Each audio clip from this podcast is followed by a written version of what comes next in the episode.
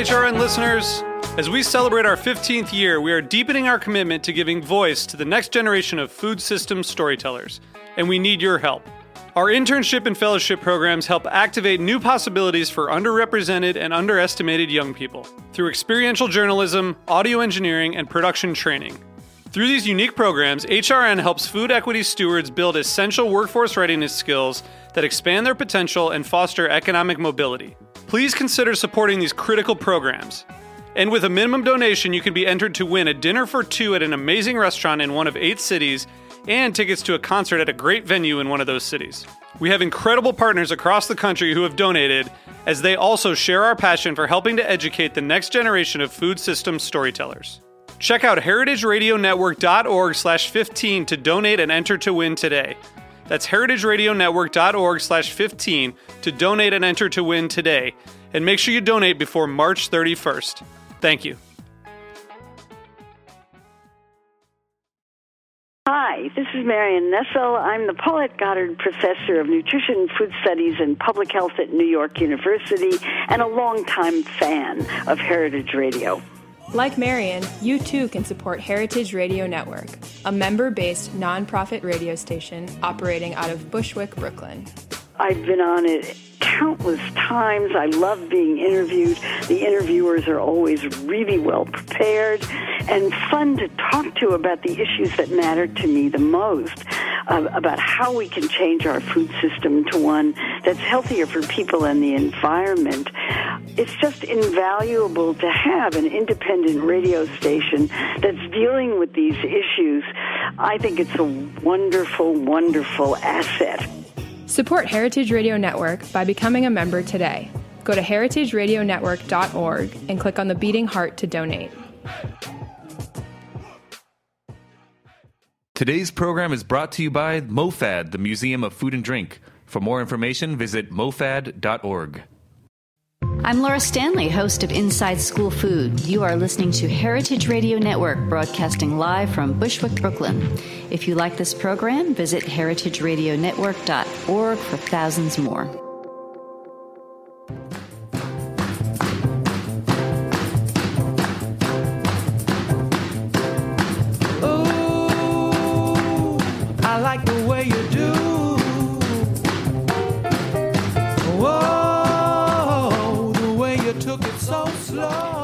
Hey guys, you're listening to Heritage Radio Network, and this is Eat Your Words. I'm your host, Cathy Erway.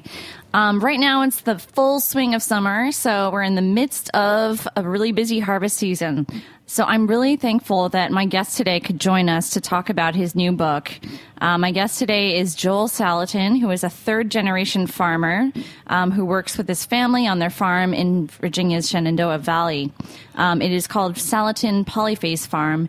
And if anyone um, needs any further introduction to Mr. Salatin, if uh, you read uh, Michael Pollan's The Omnivore's Dilemma, then there's no chance that you cannot for, uh, that you can forget this character. Um, so Joel was interviewed extensively for that book, and uh, Joel has recently published a new book called The Marvelous Pigness of Pigs. Um, we have him on the line right now. Joel, how are you? I'm doing great, and I hope you are. Thank you. Yes, and thanks so much for joining us. Um, excellent uh, book. This is a really, really um, a fabulous read, and I really enjoyed every page of it. Um, so let's talk. Um, I just want to kind of like get folks um, into the topic, sort of in a nutshell, if I may. Um, you write about yes, the marvelous pigness of pigs, but also this book you describe as uh, a sort of coming out story. And uh, no, and you also okay. So the other thing is you describe yourself as a self. What is it?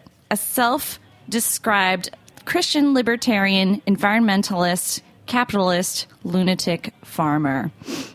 So this is your coming out story as such. but also, I think that it's really um, it's really important that you talk about bridging um, a sort of culture war that you've seen throughout your life. Well, yes. Uh, the reason I call it my coming out book is because I've been known and kind of you know established a a brand, if you will, of, of ecological farming, foodie, local food, Yep. uh, that sort of thing. And so you know, uh, my writing, my talking has been about, you know, farming environmentally friendly and, and food that's local centric and things like that. But that has not been the mantra of this other side of me, which is this, you know, conservative Christian uh, uh, belief system and ethic that um, i- is is more often than not on a on a collision course and actually you know poo poos and makes fun of you know uh, tree huggers, environmental wackos, and things like that, and and so um, so I, I thought that that you know I've, I've I've lived with this tension all my life Yeah. and. Uh, at this point, I, you know, I, I write based on what I think our culture needs to hear, not on you know what'll make a lot of money or what'll sell or anything. But as I travel and talk and, and meet people, it's it's you know what do I feel like our culture needs to hear right now, and I think I, I think that the the uh, the message of creation stewardship, uh, if there was ever a time when it needs to be um, wrestled with by the religious right, by the evangelical community, I think is now. And it, it could, and if if if that group could embrace it, it could truly tip the scales in a lot of policy that is, you know, uh, that is that is you know opposed to um, you know to long term Earth care. Yeah. I think, you know, reading through this book, I, I'm actually. I'm quite shocked that, you know, you make it sound so natural and there is so much common sense, there's so much common ground between being a real um, responsible steward of the land and uh, animals and the environment, as well as, um, you know, worshiping the Christian God and, um, you know, promoting uh, many other Christian beliefs that, that you have, that I'm actually just uh, confused about why you seem to um, be kind of alone a little bit in this field. Yeah, well, yeah, well, um, you know, if if you listen to you know conservative talk radio and and uh, you know the, the conservative voice in that, that has a, a very strong you know faith-based constituency, uh, wh- what you see very quickly is um, is a uh, is a is a pretty um, cavalier attitude toward you know toward environmentalists, toward Earth stewardship, and I get that because unfortunately the environmental movement has grown out of a kind of a, a big government. Um, uh, regulatory Okay. and even an earth worship framework. You know, the the, the, the English romantic poets, uh, Bysshe, Shelley, Keats. You know, never seen anything as lovely as a tree, and and so the the, the kind of um, au natural movement. Well, I mean, look at the. Um, you know, look at the early 1970s with the Back to the Land, the hippies, the beaded, bearded, braless, uh, Yeah. free love. You know, Yep. uh, gr- uh, Very kind of- liberal. yeah, yeah.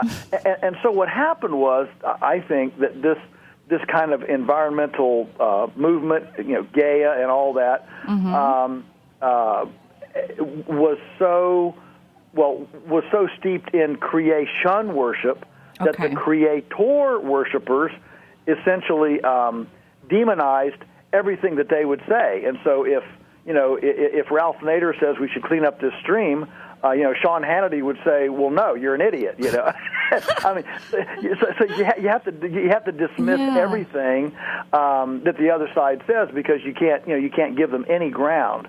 And what I'm suggesting is um, that that that while I uh, disagree very much with you know big government, top down regulatory, and, and all that kind of thing, I'm simply coming as a prophet saying. You believers in, in, in, in the Creator, you know, you say it's His stuff. Well, uh, what's His return on investment? You know, does He want undrinkable water, unbreathable air, and soil erosion? Is that is that what you think uh, uh, God would want return on investment? and um, and to try to create a message that resonates with people personally, as opposed to uh, saying, "Well, we, we need this program or that program, that sort of thing." A- A, call a, a call to a belief and an action individually, uh, a- and if we if we could literally move the the the the uh, the faith-based community in this country to begin matching what's on their menu with what they believe. They say they believe in the pew. Yeah. It would be it, it, it would empty it would empty the um, it, it would empty the food orthodoxy Right. that is completely bent on you know earth destruction, uh, nutrient deficiency, and pharmaceuticals, and that would be a cool thing to reverse that those patronage dollars from from Yes. one side and devote it to the other. Well, you make a really compelling case for bridging this divide. Um, I'm just curious, what about your particular upbringing in, you know, your family's farm? How did you find yourself sort of in the middle here of this culture war? Well, of course, you know our family. I grew up, you know, very, very conservative, um, uh, and we went to conservative uh, church, and and uh, we're in a conservative faith uh, community here. Um, and so, growing up, um, we kind of had this double this double existence. You know, on uh, our our our faith based friends were, um, you know, everything basically anything that humans could cleverly conceive to do was was fine from you know genetic engineering to DDT to uh, you know to whatever and and and here at home though with our farming friends I mean, we were talking compost, and we had you know marijuana smokers through the house all the time, and hippies. You know, I grew up on uh, Adelle Davis. You know, uh, making um, uh, tiger milk. I mean, one one church group we were in. Um, you know, Dad, we would make tiger milk here in the house, and our church friends heard about it and called it panther puke. You know, it was it was that kind. it, it was that kind of. Uh, uh, you know, uh, uh, tension, give and take. I mean, Yeah. it, it wasn't like I grew up angry or mad, or we were mad, or anybody hated. It was just, it was just this kind of cat and mouse game, you know, uh, between and and uh, it, it grew more and more acute, you know, through my growing up years, and now later in life, I, I'm, I, I, I took this this mantra that you said at the top of the program, that you know, the Christian Libertarian Environmentalist Capitalist Lunatic, uh, several several years ago, after being so frustrated so often at when I was introduced to speak, the assumption was, oh, here's this organic farmer, so he must be for you know Democrats, liberals, big government, abortion, um, you know that sort of thing, and so kind of in in self-deprecating self-defense. Um, I I kind of created that moniker to say, okay, folks, you know, look, uh, there's a big world, and we can bridge this divide, and I'm the bridge, and don't put me in a box. And uh, and and it's it's created the opportunity for conversations that that usually don't occur in either people that are you know radical environmentalists or people who are you know very uh, steeped in the faith-based community. They usually don't talk to each other, and I'm finding myself able to irritate both sides and be friendly with both sides, and so that, that's kind of cool. I think that's really cool. And, you know, like here at Heritage Radio Network, I think we couldn't be more liberal and democratic, but I, I think this is actually a really fascinating read. Um, um, however, am I sort of not your target audience here, or do you think there's great value in reaching out to um, folks who who are, you know, f- I guess you know might not see all sides of the of the culture war?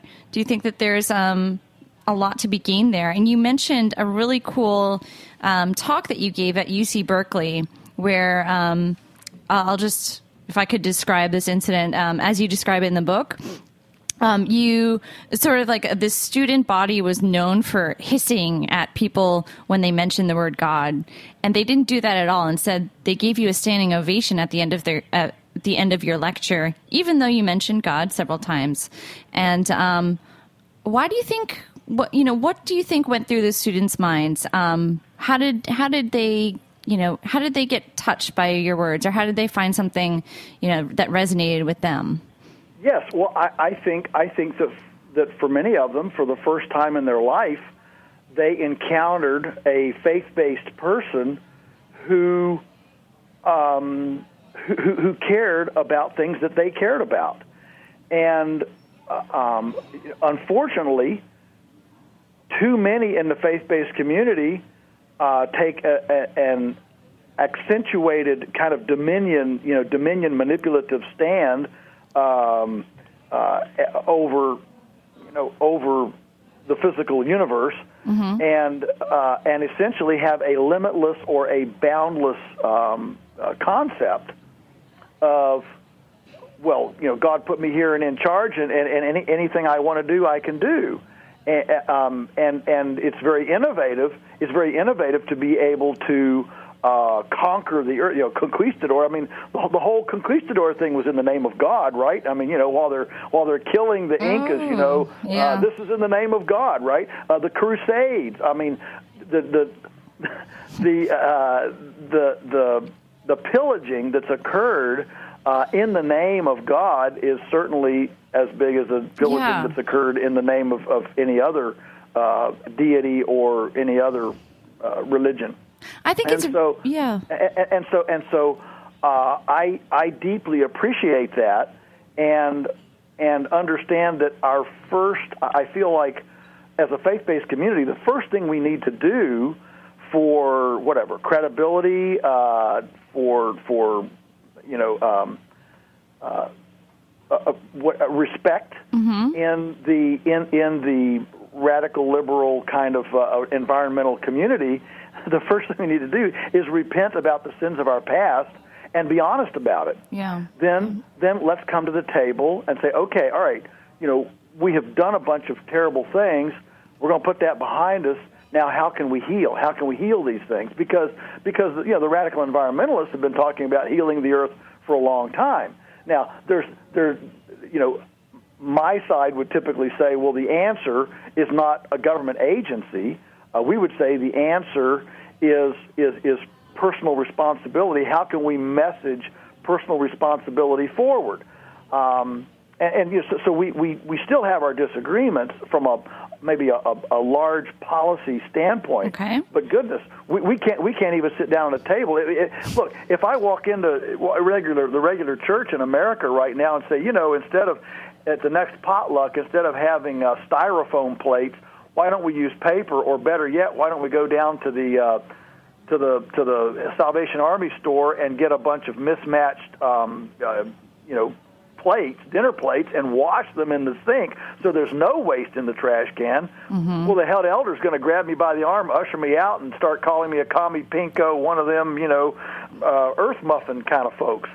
And and we, we can't we can't even have a conversation. Right. And so my my hope with this book is that um, that that both sides will appreciate that we would both be better off if we can have a conversation. You're absolutely right. We all need to check ourselves and our stereotypes and our preconceived notions and so forth. Um, well, thank you so much, Joel. We're going to come to a we're going to have a quick little commercial interlude, and we'll be right back chatting more with you. Thank you. Welcome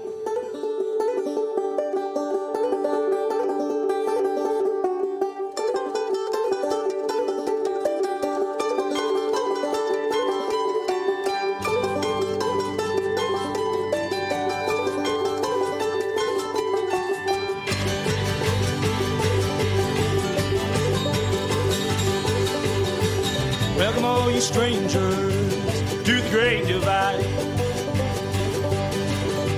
All you strangers to the great divide.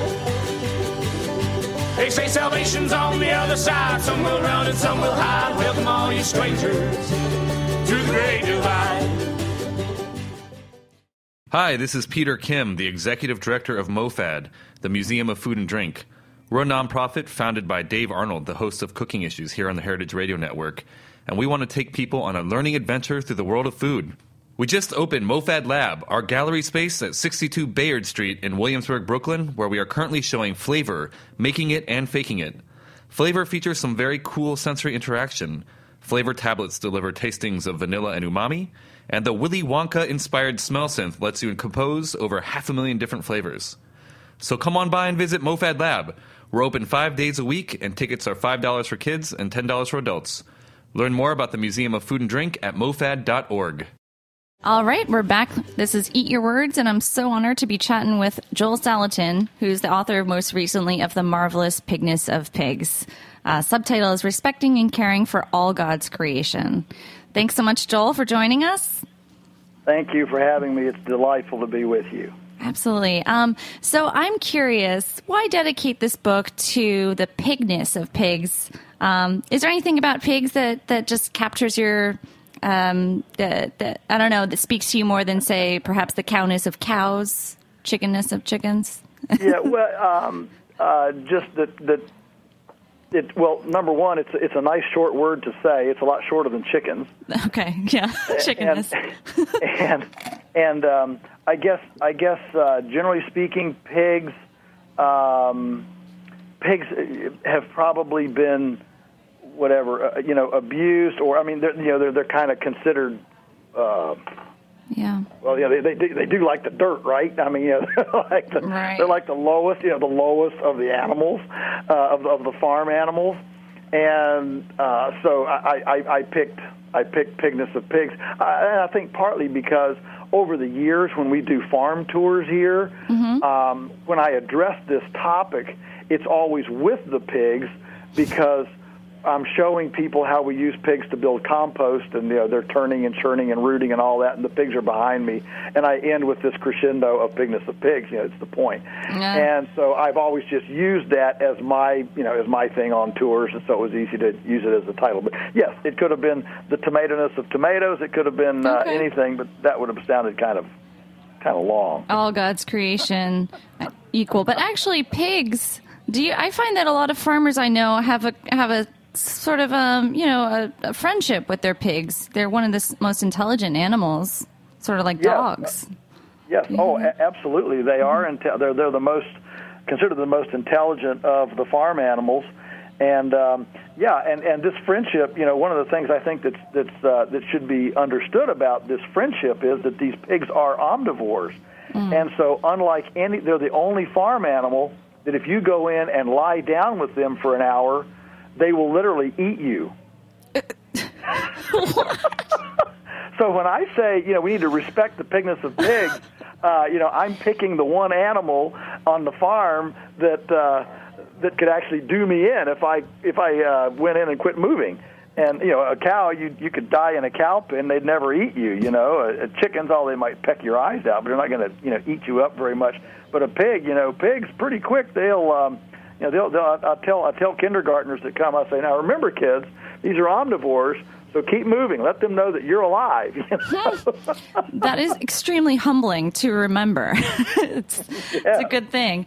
Um, okay, so changing topics just a little bit because you've mentioned GMO a few times. I'm cur- I'm really curious to hear what your thoughts are on the recent uh, GMO bill that uh, some folks are calling sort of like the the industry backed bill, and uh, it's a watered down version of uh, of what sort of GMO labelists, if you will, uh, are trying to do um, with GMO labeling. Right, right. Well, uh, what this bill does is it. My understanding is that it it um, it supersedes uh, state state sovereignty in being able to pass GMO bills of a state's choosing. Um, you know, by giving them by, telling a state, well, you can't pass any any rules, and if you do, it has to be under this one, which which uh, uh, includes it. You know that you can't you can't make anybody um, put it on the label. Uh, it can be in the whatever that little um, you know barcode thing Yes. is. Yeah, and you Um, can't see it and- or read it. that- Yeah. Mm-hmm. yeah. So, so it, it can be very, very hidden. Um, look, I'm a I'm a huge states' rights advocate. I, I'm a Yeah. huge states' right. I, I think, and the reason for that, uh, and this is maybe a good example. The reason for that is because when you don't have things done at the federal level, it gives a lot of room for experimentation. Ah. And i- innovation comes out of experimentation. And one of the problems I think in our country, the reason we are we have such uh, divides and, and uh, dissension um, right now is because we have in fact arrogated so many uh, policy issues to the federal level so it's a, it's a winner take all. It's a it's a one size fits all, I- I- and and so it's for all the marbles. Whereas if these battles from you know name your name your battle from minimum wage to gay rights to GMO labeling to whatever. If these battles were fought at the state level, then we would have we would actually have the option for 50 different types of experiments. And if you're if, if you're actually if you truly want innovation in a culture, if you really want innovation to happen, then what you want is to shove the decision making possibility down to as decentralized an option as possible and minimize the centralized decisions so that you can have way, way more diversity and way, way more uh, um, trials in a decentralized decision making model. Mm-hmm. I mean, we, we, as an ecologist, you know, we know that the more different kinds of plants and animals we have on our farm, the, The stronger it is Mhm. because because there are way more plants and animals expressing their gifts and talents, you know, uh, uh, uh, on the farm, and and the same thing is true politically. That, Right. um, i- i- if we if we push those decisions down to a lower, a local and a state level, then suddenly we have lots of different possibilities and people oh look what they're doing over there. Oh look what they're doing. Oh that's ooh, I don't like I don't like what they're doing over there. That's bad you know. Oh but but they're doing a neat job over there. Maybe we could do what they do. And just imagine all the experimentation we could have. It'd be you know it'd be like having honeybees cows and, and tomatoes and peppers all on the same farm. Wow. it's uh-huh. cool. Wow. That is a, really great, uh, interesting argument against the the recent GMO bill. Um, you know, a lot of people are, are saying that, uh, you know, um, if okay, so if this di- this bill were not implemented, because Vermont passed successfully this uh, GMO labeling bill, that you know industry would have we'd be forced to label across the board. So this was their way of kind of avoiding that. Um, but that's a that's a really interesting perspective as well. Yeah. Yes. Well, what's fascinating to me is that, that before Vermont did this, if you'll recall, uh, the Monsantoites in the culture said that you know Vermont would all starve to death because no company would, would label just for Vermont. Uh-huh. And, and and the fact is, it, it wasn't No. even a blip. It wasn't even a blip. Yeah. And, and so uh, so yeah, there's I I, th- I think just generally um, the more differences, diversity that you allow, uh, the, the the better, more resilient, and better ideas you can come up with. I think it's I think it's great to have a lot of a lot of uh, choices out there. Wow. Well, thank you so much for sharing your perspective on that. Um, that was really, really interesting. Um, and thank you so much for talking more about this book. Um, really, really, it's a it's a great pleasure to have you here on Heritage to talk about it. Um, that's about all the time we have for today. But uh, do check out the marvelous pigness of pigs. Um, and uh, we'll be reading more from you, hopefully, in the future as well. Thanks so much, Thank. Joel. It's been a delight, delightful to be with you. Thank you. Absolutely. See everyone at Heritage Radio Network next week on Eat Your Words.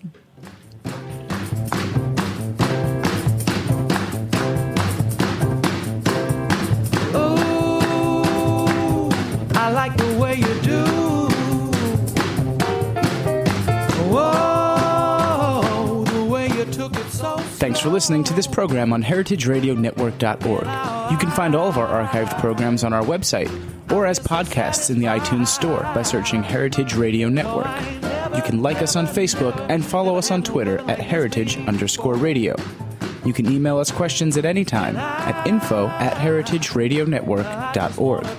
Heritage Radio Network is a nonprofit organization.